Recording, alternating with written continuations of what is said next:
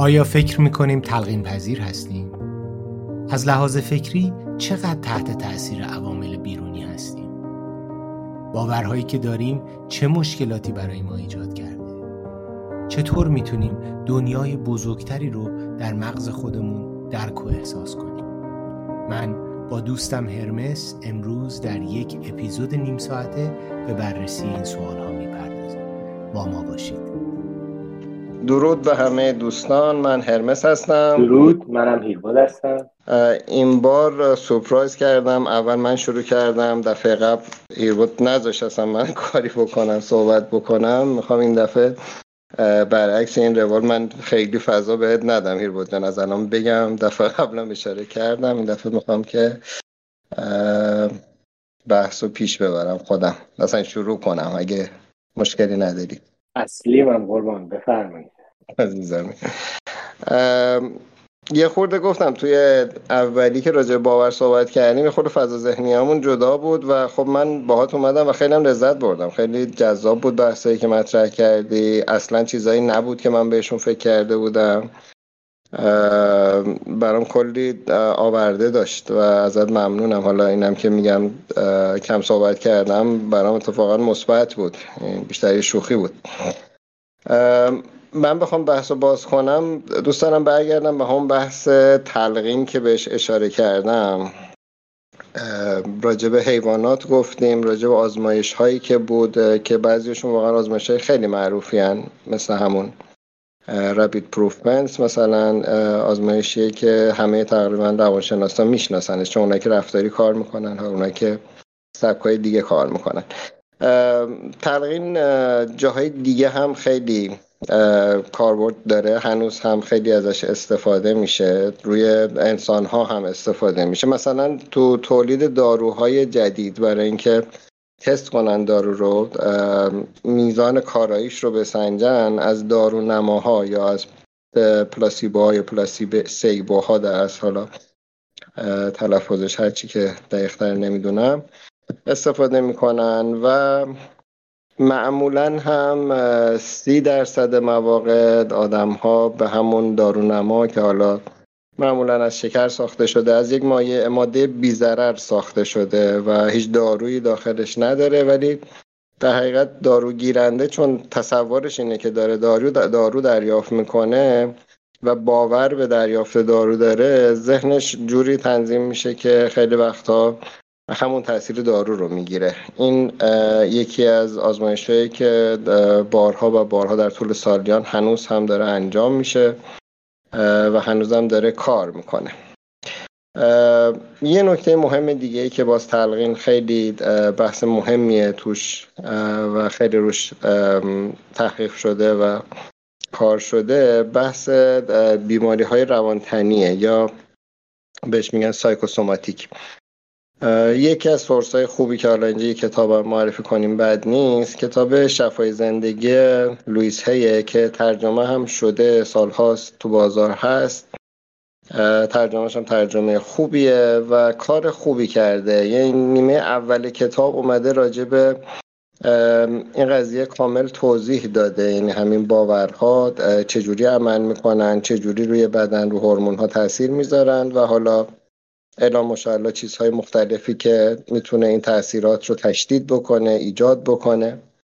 و کار جالبتری که کرده اومده انتهای کتاب جداولی درست کرده و از ریسترین بیماری ها رو اونجا اسم برده و تفکری که پشت اون بیماری هست رو هم معرفی کرده.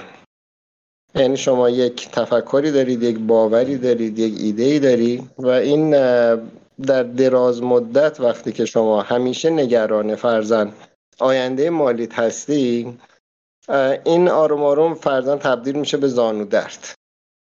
یا حالا دردهای مختلف تفکرات مختلف که میگم اینا رو توی جدول خیلی منظم و مرتب اینا رو اونجا نوشته و برای خودم خیلی جالب بود تجربه بامزه بود. به هر کسی دیگه هم معرفی کردم. بعدا با هم بحث کردیم از جمله خود تیر بود همین خروجی رو گرفتیم. یعنی به دورور که نگاه می‌کنی آدم هایی که مخصوصا سنهای مثلا بالای پنجاه سال دارن حالا یک عمری کردن از چیزهای ناراحتن یا همیشه مثلا اعتراض به یک دردی دارن یا یک مریضی دارن که درگیرشن مجبورن برن برای درمانش اقدام کنن. اون مریضی رو که تو اون جدول مقایسه می‌کنی می‌بینی که اون آدم دقیقا همیشه اون ترسه همیشه اون باوره همیشه اون قرقره رو داشته. یعنی تلاش داشته که همه رو کنترل کنه تلاش داشته که نمی‌دونم خونه ترس از آینده داشته یا حالا چیزای علمان های این چنینی که حالا بعضیاش مثل ترس مالی ترس از آینده خیلی مشترکه. یعنی تو بعضی از این دردها می‌بینیم اینا داره تکرار میشه. یعنی از اون باورهایی که می‌تونن دردهای مختلفی رو هم ایجاد بکنن. این در حقیقت تحقیق علمی روش شده ثابت شده که تفکرمون و باورمون می‌تواند باعث ما بیماری رو در خودمون ایجاد بکنیم و با تفکر مخالف اون. یعنی وقتی که میگیم ما نمی‌تونیم یا ما از آینده میترسیم ما نمی‌تونیم مثلا بحث مالیمون رو کنترل بکنیم اگر بتونیم فکر رو برعکس کنیم این جهت فکر رو معکوس بکنیم اون وقت می‌بینیم آثار بیماری هم از بین میره. این هم جز تحقیقی که انجام شده و جواب داده. هیربا جان اگه نظری داری بگو. آره من دلم می‌خواست یه پرانتزی اینجا باز کنم که خیلی موضوع مهمیه.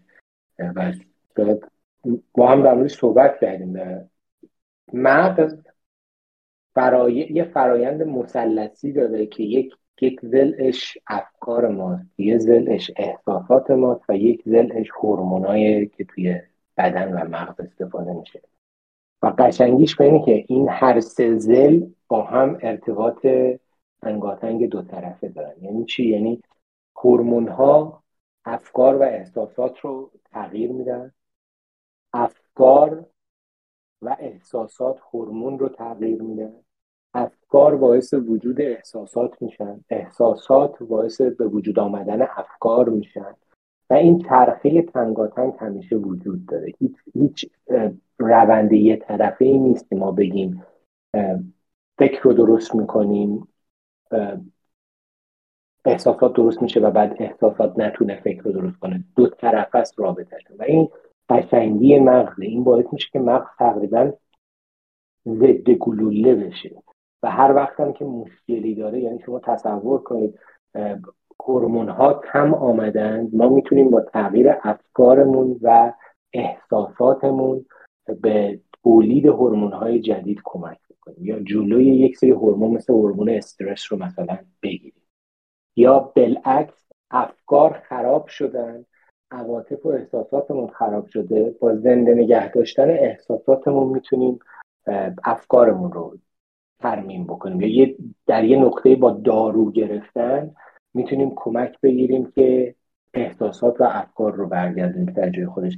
این چرخه ستایی همیشه باید توی توی ذهن ما باشه که ما در یک زمان برای اینکه بتونیم بهترین حالت ممکنمون باشیم باید هم فکر سالم داشته باشیم هم احساس تمیز داشته باشیم احساسی که بهش آگاه باشیم. و همزمان باید تغذیه خوب بکنیم و در شرایط محیطی مناسب قرار بگیریم تا کیمیایی مغزمون یا هورمونای مغزمون توی یک بلنس باشه. درود بر شما. اشاره زیبایی بود. بود اون اپیزود قبل یه اشاره به کتابی کردم. منتها فکر می‌کنم زمان کم بود. خیلی فرصت نشد صحبت کنی. یعنی اگه دوست داری به اون بپردازیم یا اگه نه من بحثم ادامه بدم. آره آره می‌تونم خیلی مختصر بگم. دفعه من خیلی برنفی کردم الانم خودم بستم دست و پامو بستم به صندلی که زیاد حرف نزنم این دو تا کتاب اخیرا میخوندم. ولی من کتاب توی این زمینه خب خیلی زیاد خوندم. می‌دونی با هم میشیم حرف می‌زنیم تا هم همونقدر مطالعه دادی ولی یکیش کتابی بود به اسم Human Compatible. مال استوارد راسل. Human Compatible یعنی سازگار با انسان. و دومی بود The Biology of Beliefs. یعنی در واقع بیولوژی باورها بود. اون کتاب دوم مال بروس اچ لیپتونه هر دو کتاب بسیار زیبا. تو کتاب اول هیومن کامپریبل در واقع داره هوش مصنوعی رو مرور می‌کنه ولی هوش مصنوعی چیه؟ فرقش با کامپیوتر چی بوده؟ قبلا بوده. کامپیوتر خب یک محیطی رو فراهم می‌کرد که یک سری الگوریتم های بسیار پیچیده بدون خطا مغز خطا داره کامپیوتر خطاش در برابر من. تقریبا صفره اگر الگوریتم درستی بهش داده بشه. می‌تونست کار بکنه ولی هنوز صاحب هوش نبود صاحب خرد نیست. یعنی چی؟ یعنی توانایی اینکه خودش رو educated بکنه خودش رو مطلع بکنه به خودش یاد بده. اون self learning خودآموزی درش باشه. خودش رو بهتر بکنه ایراداتش رو برطرف بکنه اینا هم از خرد میاد. یعنی در واقع از همون هوش ما میاد. دقیقا. اپراتور نه اپراتور هم باز محدوده. اپراتور هم در واقع یک فضای software ی داره ایجاد می‌کنه که app داشته باشه. ما هم تو مغزمون اپراتور هم داریم دیگه. app های مختلف داریم. مثلا صورت رو می‌تونیم تشخیص بدیم که expression ش چیه. اون از یه app یه که روی اون اپراتور مغز ما وصل شده. مثال مجازیه ولی یه همچین حالتیه. ولی یه هوش داریم یا یک خرد داریم که این اصلا به کسی یا چیزی احتیاج نداره پروگرامش بکنه. یه پروگرام خودش داشته از تو همین پروگرام میاد دیرود و از بعد به تولد میرسونه به اینجایی که امروز رسیده. سلیقه داره یاد می‌گیره از اشتباهش یاد می‌گیره از نمی‌دونم اشتباه دیگران یاد می‌گیره از تحلیلش یاد می‌گیره از نگرشش یاد می‌گیره و هزار و یک داستان این میشه هوش مصنوعی. حالا برای اینکه اینا بتونن هوش مصنوعی رو بسازن دنبال این بودن که بفهمن مغز داره چیکار می‌کنه. و این نکته ای که در مورد مغز مطرح می‌کنن بسیار نکته تایید شده معقولی قبلا هم بوده ولی اشارهش توی این زمان بهش خیلی جالبه. اینا میگن بچه هم مثالی که مولانا رو زدیم گفتیم بچه از تو شکم مادرش در میاد. وقتی وارد این دنیا میشه هیچ هیچ ذهنیتی از این دنیا نداره. هیچ چیز نمی‌دونه. و مغز در واقع شما مغز رو یک فضای کاملا تاریک حسابش بکنید. این دقیقا مادربرد کامپیوترتون که انگار توی یک فضای بسته توی یک جعبه بسته است. و درش هیچی نیست نوع نوع. این ورودی هایی که شما به این کامپیوتر دارید شروع می‌کنه اطلاعات بهش دادن.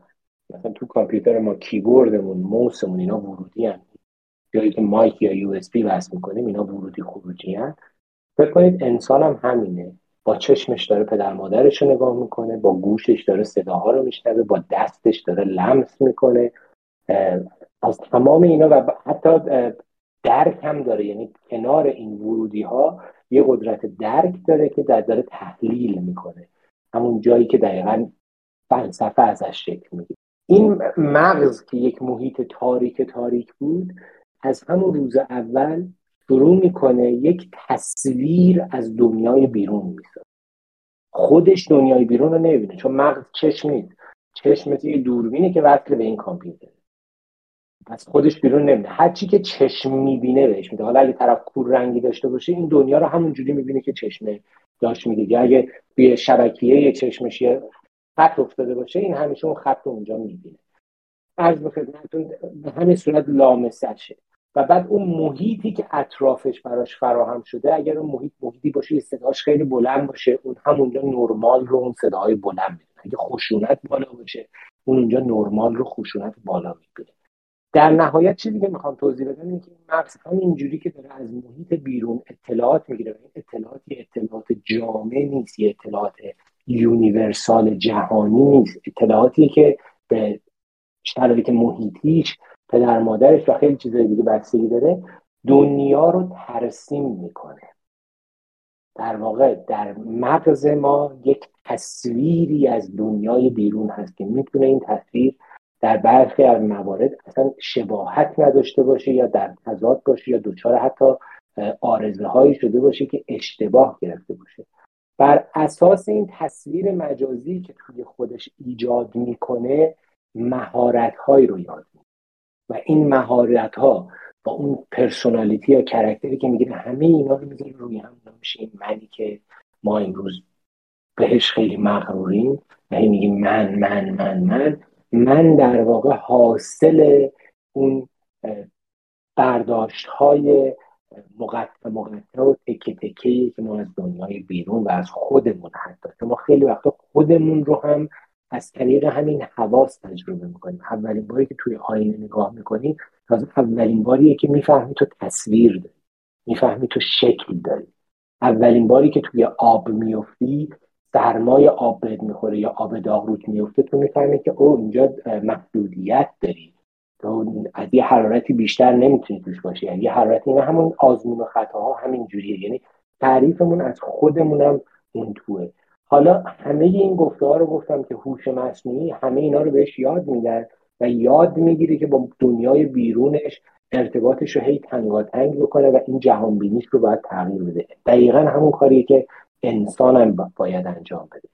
شما هر چی از دنیای بیرون باور کردی یک برداشت بسیار جزئی و محدود بر اساس شرایط محیطی بوده که در وجود داشتی و حالا می‌تونی به خودت این اجازه رو بدی که به این برداشت اکتفا نکنی و این برداشت رو بیشتر بکنی. یکی از این برداشت ها مذهبه که با جغرافیا میاد. یعنی شما اگر فرض بکنید یه بچه شانس به دنیا آمدن داره. اگر در ایران به دنیا میاد 99 درصد احتمال مسلمون سیه داره. مثلا. سال 97 اگر در آمریکا به وجود بیاد به دنیا بیاد احتمال خیلی بالایی داره که مسیحیت کریسچن داشته. اگر در اسرائیل به دنیا بیاد احتمال خیلی بالا داره که یهودی باشه. و این انتخاب اون بچه نبوده. این انتخاب من نبوده. این برداشت من از محیط بوده. حالا من می‌تونم به این اکتفا نکنم و مغزم رو بازتر بکنم و جهان جدیدتر رو در واقع بررسی بکنم. بایولوژی آف هم کتابی که توضیح دادم بسیار با ریزکاری به همه این در واقع برداشت ها میپذیرستم میگه باور خودش بیولوژی داره در ذهن انسان. یک مثل یک موجود زنده میمونه مثلا بهش میگن بیولوژی بیولوژی باورها. و این باورها دارن رشد می‌کنن بزرگ میشن تکامل پیدا می‌کنن تغییر شکل میدن. اگر ما به باورمون به شکل یک موجود زنده نگاه نکنیم یک موجود قابل تحول نگاه نکنیم باید عرض بکنم که اوضاعمون خیلی خرابه.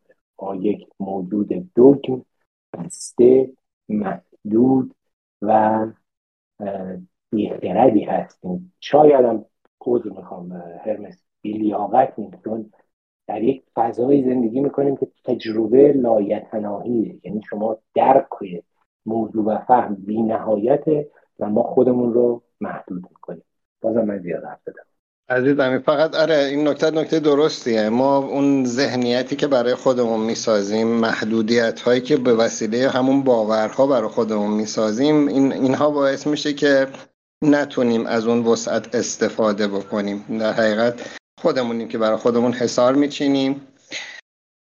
چون باور نداریم باور می‌کنیم که مثلا این همچین کاری بایستی حتما قبلش این اتفاقا بیفته یا من حتما باید این امکانات رو داشته باشم یا اینجوری باشه یا اونجوری باشه. این با این شیوه ها در حقیقت خودمون رو توجیه می‌کنیم که دنبال ماجرا نریم یا اینکه درگیر چیزایی از جنس کمالگرایی میشیم و انقدر دنبال این کمال میریم که از حرکت کردن وا میمونیم اشارات اشاره قشنگی بود. کمالگرایی هم از اون بحثایی که به نظرم جا داره که یه اپیزود دو اپیزود راجعش صحبت کنیم. من بحثیه که خیلی متداوله مخصوصا تو حالا خانواده ایرانی من زیاد دیدم و خیلی هم آسیب می‌زنه. متاسفانه اسمم اسم شیکیه. به هر کی میگی فکر می‌کنه که چقدر قشنگی که کمالگراست و یه جور ارزش و اعتباره مثلا این قضیه. بدتر از اون تعصب مثلا باز مثلا منگار یه ارزش مثبته. یا همون غیرت که میگی میگم خیلی چیزا تعاریفش تعاریف درستی نیست. غیرت خوبه. غیرت به معنی درستی که حالا اگه اون چیزی که تو ذهن منه نظر خودم غیرت خیلی هم خوبه. خیلی هم مثبت خیلی هم خوب کار می‌کنه. منتها الان فرضم من چون ترس دارم و نمی‌تونم پاسخگو باشم اونایی که تو حریمم هستن رو محدود می‌کنم که اونها کاری نکنن که من مجبور به پاسخگویی بشم. چرا؟ چون ترس زیادی دارم بابت این قضیه. یا یه باورهایی رو پذیرفتم که بابت اون باورها شرایط و ده حقوق انسانی اونهایی که تحت مثلا دورور خودم هستن رو محدود می‌کنم که به اون قواعد و به اون باورها پایبند بمونن ولی غیرت در معنی درستش اینه که اگر برای اطرافیان من مشکلی پیش اومد من برم ازشون حمایت کنم. اونم نه اونجایی که خودش می‌تونه از حق خودش دفاع کنه. کنارش هستم حامیش هستم. اگر نیاز به کمک داشت خواست من بهش کمک می‌کنم. تعریف شخصی من البته. خیلی نکته جالبی میگید چون تمام این تعریف هم دوباره با باورهای ما گره یعنی آنچه که ما باور می‌کنیم در واقع جهان بینیمون میشه و راهگشای آیندهمون میشه. حالا یه سری باورها همین الان که داری میگی یه سری باورها می‌تونن باورهای خطرناکی باشن. نمیگم باور بد یا خوب خطرناک میگم. یعنی شما باید قبل از اینکه به اون باور بپردازی میزان ریسکی که ورمیداری رو بسنجی. به فرض مثال باور زندگی بعد از مرگ. شما زندگی بعد از مرگ رو یا باور می‌کنی یا باور نمی‌کنی. اما اگر باور می‌کنی باید بدونی که یک باور خطرناکه. یعنی چی؟ یعنی ریسک خیلی بالایی درش وجود داره. چه جور ریسکی درش وجود داره؟ ما دفعه پیش اگر باشه سه, سه اپیزود قبلتر داشتیم در مورد مهرطلبی بله داشتیم یه گوشه به همین باورها می‌زدیم که می‌گفتیم تو وقتی مهرطلبی داری عقیده های باورهای مذهبی کجا میاد میشینه و بعد در کارما صحبت کردیم. یه عده فکر می‌کنن که کارهایی رو می‌کنن کارمای خوب داره ولی فراموش می‌کنن که خودشون رو دارن قربانی می‌کنن و اون ممکنه تو تعریف همون باور خودشون کارمای بد داشته باشه. اینا میشه اون ریسکه. یعنی شما می‌تونی باور بکنی که زندگی بعد از مرگ. اون باور بر اساس هزار و یک چیز می‌تونه خوابی که دیدی باشه بر اساس اون مدیتیشنی که داشتی یا بر اساس آموزه های مذهبی خانواده خیلی چیزهای مختلف باشه هر کسی آزاد هر باوری داشته باشه. ولی باید با خودت فکر می‌کنی که این باور چقدر ریسک داره. و اگر قرار باشه تو زندگی بعد از مرگ رو جوری باور بکنی در سیستم باورها جوری این رو ضبط بکنی که از این زندگی که درش هستی و این شانسی که الان اینجا داری برای زندگی کردن قافل بشی شما یک بازنده خیام حسابشو بکنید. 700 سال پیش ستاره شناسه که دقیق ترین تقویم خورشیدی رو می نویسه که تا به امروز بدون خلال کار کرده. جبر الجبرا رو وارد اصلا فهم بشریت می‌کنه. ببینید 700 750 سال پیش چقدر این مطالب بزرگه. تلسکوپ نیست. ستاره شناسه. و به این مهم دسترسی پیدا می‌کنه که بردی که گذشت هیچ از او یاد مکن فردا که نیامده فریاد مکن همش داره میگه که ببین باورات رو یک جوری ست کن یا میگه در فصل بهار اگر بوتی هورس درشت یک ساغر می دهد برابر لب کشت. هرچند به نزد عامه این باشد زشت سگ به من ار برم دیگر نام بهشت. حالا ممکنه من این رو با کلماتی که زده اشتباه بخونم پوزش می‌خوام.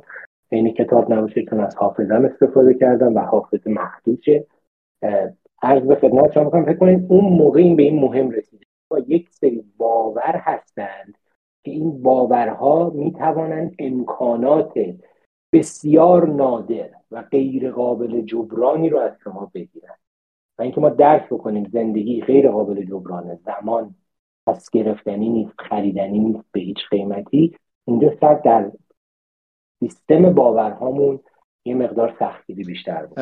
این بحث بحث مفصلی اگه که اجازه بده هم داره عقب میفته. رسیدیم به اپیزود چهارم برای بحث باور. بذاریم اپیزود بعد. اصلا رو بحث ادیان و حالا یه سری بحث های کناری. من بحث خبر رو هم دوست داشتم که تو بحث باور صحبت بکنیم. شاید اصلا دو تا اپیزود دیگه بشه. نمی‌دونم. الان یه شوخی بکنیم با همین صحبتی که کردی. بحث اعتقاد به اون دنیا همیشه یه چیزی به ذهنم میاره. جفتمون یه سابقه کار بازاریابی و فروشی داشتیم. همیشه می‌گفتم که خیلی کار یعنی ایده ادیان ایده قشنگیه. یه چیزی رو به تو میفروشند پولش هم می‌گیرند.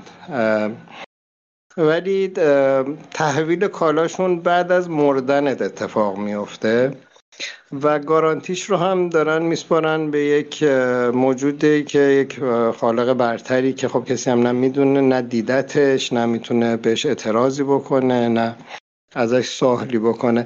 همیشه فکر می‌کردم این چقدر شیوه خوبه برای فروش. مثل اینکه مثلا فرض کن یه برندی الان مثلا سامسونگ بگه آقا من یه چیزی بهت میفروشم بعد تو پولش الان بده بعد مردنت بیا تحویل بگیر گارانتیشم با خداوند متعال. این فکر کنم بهترین سیستم فروش باشه. باورت میشه بهت بگم یه همچین چیزی میفروشن الان؟ چی میفروشن؟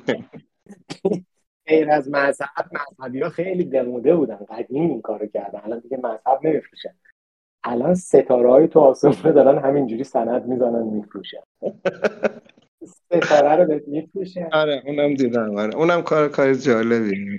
آره و بعضی واقعا میرن می‌خرن. دمش میگم پتانسیل بازار خوبی داره. من خیلی دوست داشتم می‌تونستم تو این بیزینس فرود کنم. خیلی مبحث شیری یعنی بهش فکر می‌کنی می‌بینی تمام پایه هی ما کلمه جهانبینی رو تکرار می‌کنیم جهانبینی شاید خودش هم معنیش پایه همه چیز روی باوره چون ذهن با همون باورها کار می‌کنه.